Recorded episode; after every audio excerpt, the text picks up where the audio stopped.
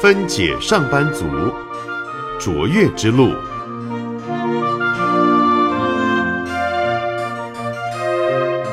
工作上班占据我们人生很大部分的时间。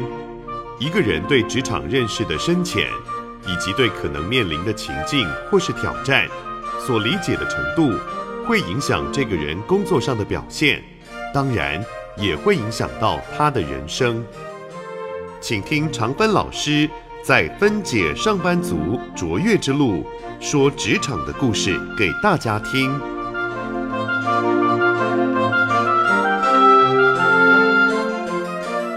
非常感谢各位上班族收听常芬老师在卓越之路的分享。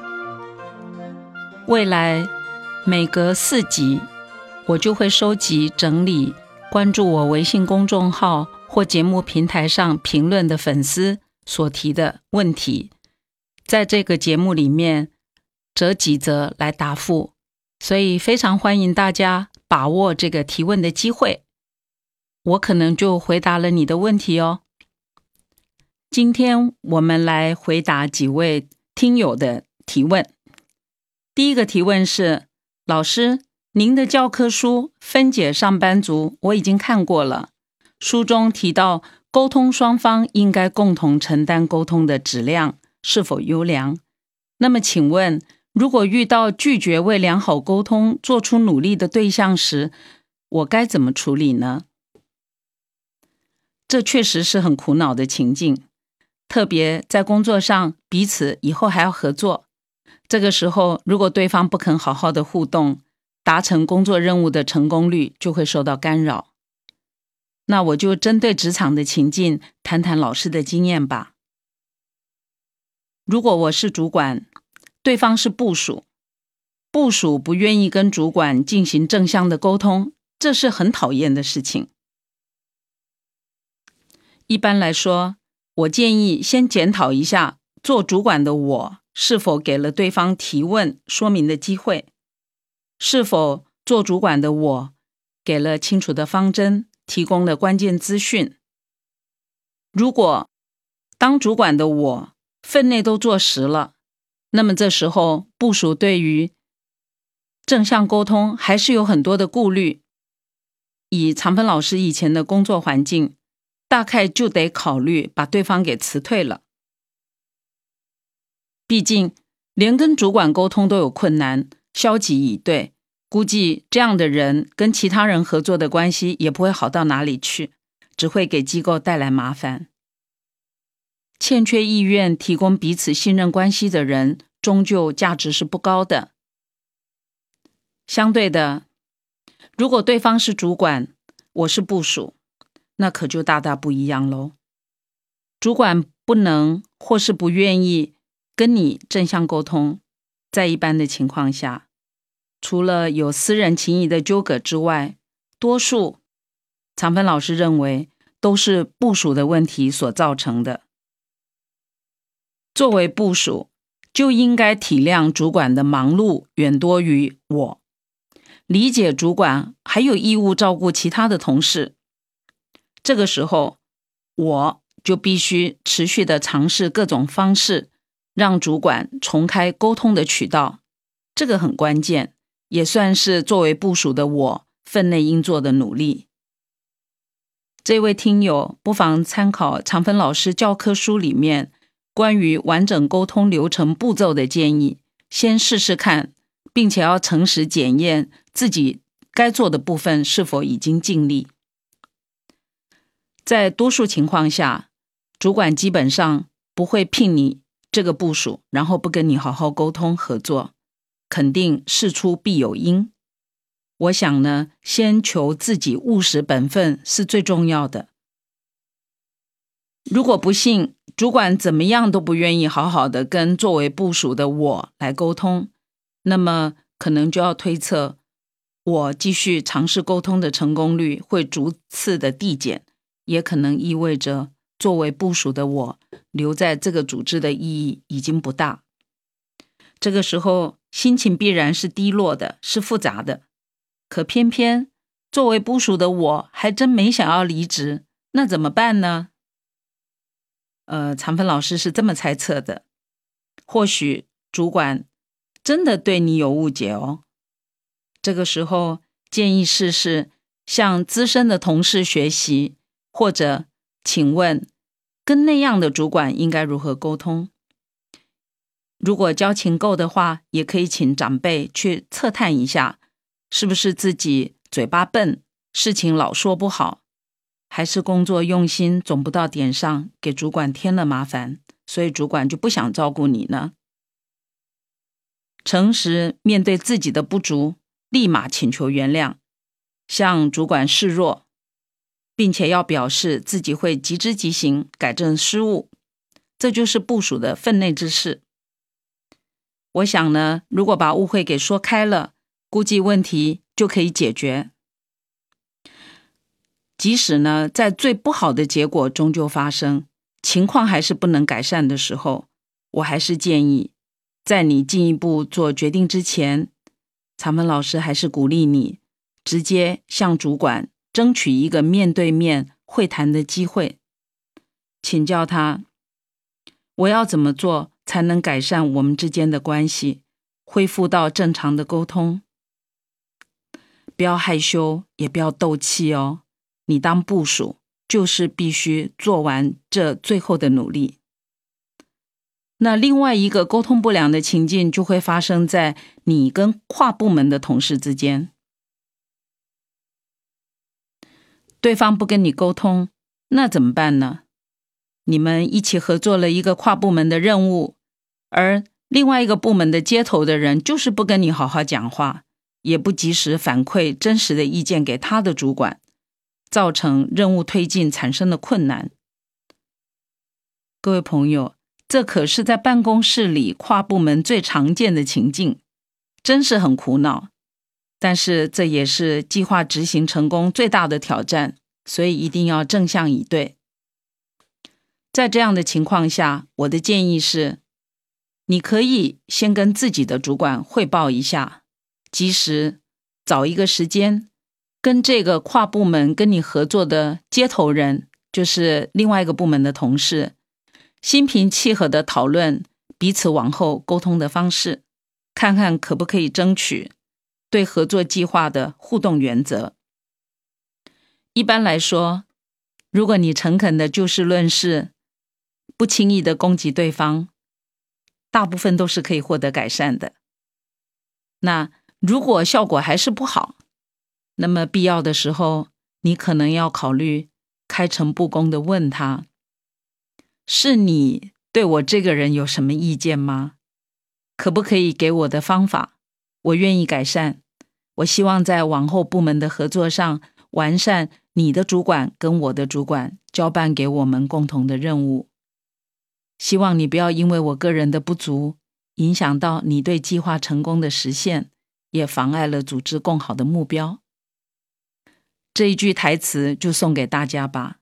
我觉得啊，如果你能这样处理，应该就会有进步了。好，就希望这个对提问的朋友有所帮助。第二个提问，长芬老师。人际关系真的很难，我连跟自己的父母关系都处理不好，跟同学、同事还有朋友都一直存在着人际关系的问题。我想过，可能自己心里面是有自卑感的，能不能请老师给我一个建议？这个问题问得很深刻，我首先要肯定这一位提问的朋友。以我自己的经验来说呢，人际关系不好，跟个人心底深处的纠结，其中包括自卑感，确实有密切的关系。常芬老师也走过心怀自卑感的历程哦。从小来自一个清贫的家庭出生，一路上虽然靠着自己的努力，用心的培养素养，沿路上还受到很多长辈的点评指教。我才走了一条自己的路。其实，坦白说，常芬老师的心中偶尔还是会产生矛盾纠结，自己的进展过程也曾经是起起落落的。甚至有过根本没办法适应环境的经验。所以呢，提问的朋友现在可以先放下心，因为这一类的问题很多人都有经验哦。那现在你愿意提问，表示你自己想过，并且发现自己有自卑感，这其实是个非常好的事情，正正是你走出心绪困境的开始。我为你感到非常的庆幸。无论人生的路上怎么的辛苦，我可以跟大家说，我认为老天爷总是公平的。每个人呐，都是写自己的故事。我们身边的人呢，其实严格讲，都只是我们自己人生故事的配角，以及精彩的题材。自己成就怎么样，或是开心不开心，主要的关键都还是在自己的心态，以及自己是不是真的愿意提升为更好的自己。也就是说呢。你能参透了这个事理，能够正视自己的条件处境，进而具备勇气去面对挑战，就可以解决绝大部分的问题。谈到父母家事，其实我们没有人是可以事先选择的，对吗？包括家庭的情况、跟父母家人的感情，或是他们的出生，或是他们的成长经历。这通通不是我们可以左右的。亲子之情，无法选择，也无法割舍，这是人生最难处理的人际关系。那长芬老师说呢，老天爷总是很公平，因为我认为一个人如果能及早的就能清楚智慧的处理父母跟家人的关系，其他的。这位听众所提到的同学、同事还有朋友的关系，理论上说是简单的许多。有年轻的朋友很苦恼，父母之间每一次一有矛盾，就要当儿女的选边站，表明立场。母亲的哀怨悲苦，你其实明白；但是呢，父亲的无奈跟极限，你也寄予同情。通常。当儿女的你，真不情愿选边站，因为都是生你的人嘛，对不对？问题是，爸爸妈妈他们各自的感受，都是他们真实的心绪浮动。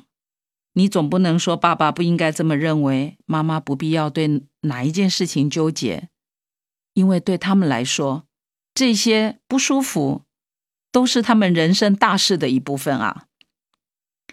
这个时候，如果你这个当儿女的就选边站，有可能就等同了你否定了父母中的一方感受心绪的权利。我想呢，当然这不一定是标准答案喽。草芬老师建议你就是选择陪伴，听着父母各自的感受，理解他们，就只能这样了。选边或是批判某一方，都会伤及你与另外一方不可切割的深情。我认为呢，跟父母都是儿女们确定的缘分，舍弃一方其实都是非常可惜的。对我来说，我跟父母的关系里面，我愿意体谅他们都是普通人，有很多的不足，也未必知道标准答案。这么想呢，我就愿意经常感恩爸爸妈妈，还有我的家人，都是一直陪着我练功，给我出状况，让我练习，让我累积经验，以便处理职场上人际关系里的方方面面，都有很好的参考价值。那朋友们听到这里，是不是比较理解长芬老师的想法呢？在一个情境下。看清自己的观点深一层的逻辑跟考虑，并且也知道需要尊重别人，因为跟我们相关的每一个人，他们也都有自己个别的考虑以及他们个别的逻辑。这么想，处理起来就能够给予相关的人多一点的尊重，心里也不会那么难受。我们工作，我们生活，都有很多不得已的选择。其实，只要当事人想清楚自己所做决定的原因，都可以说是好的选择。即使过了一段时间，似乎证明当时的决定未必高明，但是既然已经时过境迁，就学会接纳。也不必经常陷入悔不当初或是自责的困扰里面，继续往前看吧。反正每一次处理人际关系的体会都是一个好的学习。想通了这个道理，你就可以脱离自卑，愿意接受自己每一次跟别人的互动关系。自卑这件事，主要是因为自己担心被看到，心里有不安所产生的逃避感。唯一的办法就是这样，看着他，并且管理好自己的自卑感。慢慢呢，你把这个能力应用到职场上，就不会觉得自己矮人一截。这样子做很好，因为我担心、我害怕的退缩、退却，通通会减少很多。所以我建议朋友们，还是把专注心放在自己素养的增长。去把心虚、自卑的空洞逐渐的补实起来，这样子应该就可以改善不安的心绪。第三个提问是：长芬老师提到有一位伟大的母亲给了你很好的教养启蒙，您也实践了母亲教导的正向价值观，我听了很感动。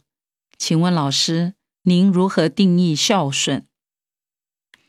呃，这个题目其实很困难，长芬老师来试着回答看看。我踏入职场之后，每一项工作都是非常忙碌，所以在几十年的时间里，我跟母亲见面的机会相对是不足够的。我在香港工作的时候，即使我妈妈远从台湾飞过来住在我家里，但是。每一回她要见我，说起来很难为情，妈妈还得跟我的秘书约时间，我也没几天是在家陪她的。一直等到长芬老师回到台湾做事，在机构里面做主管，妈妈来家里住，我也经常是夜深了才回家。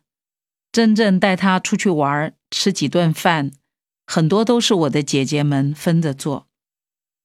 我这次很幸运。我妈妈很理性，总是理解我的工作需求，没有为难过我。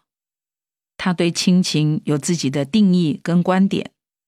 例如说呢，每次我跟我妈妈通电话，我问她你健康怎么样啊？她总是说我身体很好。她很努力的让自己维持一个健康的身心状态。她说，这就是她爱子女的最好的表现。那老天爷呢，就是很眷顾我们，一直到我妈妈过世的时候，都是没病没痛的，是在睡梦中安详的离开。那么我们兄弟姐妹都继承了母亲的价值观。对我来说，爱别人就是让自己的情况正向而健康，不引起别人的操心，这就是爱。所以呢，回答问题，孝顺之于长芬老师。就是能够爱自己，知道什么让自己成为更好的自己，而且呢，实际上去实践，不要让人担心。我想这就是孝顺。我母亲很有智慧哦，她呢跟我们说过，孝顺这件事啊，孝是要比顺还要重要的。他认为孝就是不要让妈妈担心，爸爸担心。就是儿女要尽一切的努力去实践这一生最想做的事情。我妈妈说呢，她不阻挡我们，不给我们负向的意见，就是希望我们有一天不要怪罪他，而让我们错过了什么发展的机会。那么，我也谢谢我母亲，在她生前总是把自己照顾得很好。用她的话说。她说呢，父母跟子女最难的功课，也就是最珍贵的功课，就是学习彼此成全。这就是最好的亲子关系。那各位朋友，你觉得怎么样呢？我记得有一位师傅告诉我，真正的大孝就是能够让父母与时俱进。所以呢，当我们做儿女的都成年做事了，要更有耐心，带领我们的父母在时代进展的过程中一起成长。我记得小时候，我母亲每天晚上总是要求我们每个小孩讲一件今天在学校学到的事情。我妈妈非常喜欢跟我们一起学新鲜的事儿，一直到她离开，她始终维持学习不坠的态度。我自己也当母亲，我想一个小孩的成就跟父母所给予的教育方式、跟灌输的价值观密切相关，并且呢，你长大以后怎么样对父母的表现，也就是表现了你对孝顺的理解。相信大家都会同意这样的价值观。我祝福各位朋友都是自己定义中能尽到孝道的人。谢谢，今天的回答就在这里告一个段落。欢迎各位同学踊跃的提问，放到我们的微信公众号或者是节目的平台上，好吗？下次见。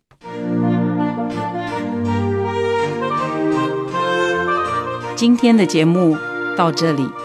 希望我所说的故事对大家有所启发。我是长芬老师，欢迎各位关注我的微信公众号“分解上班族”。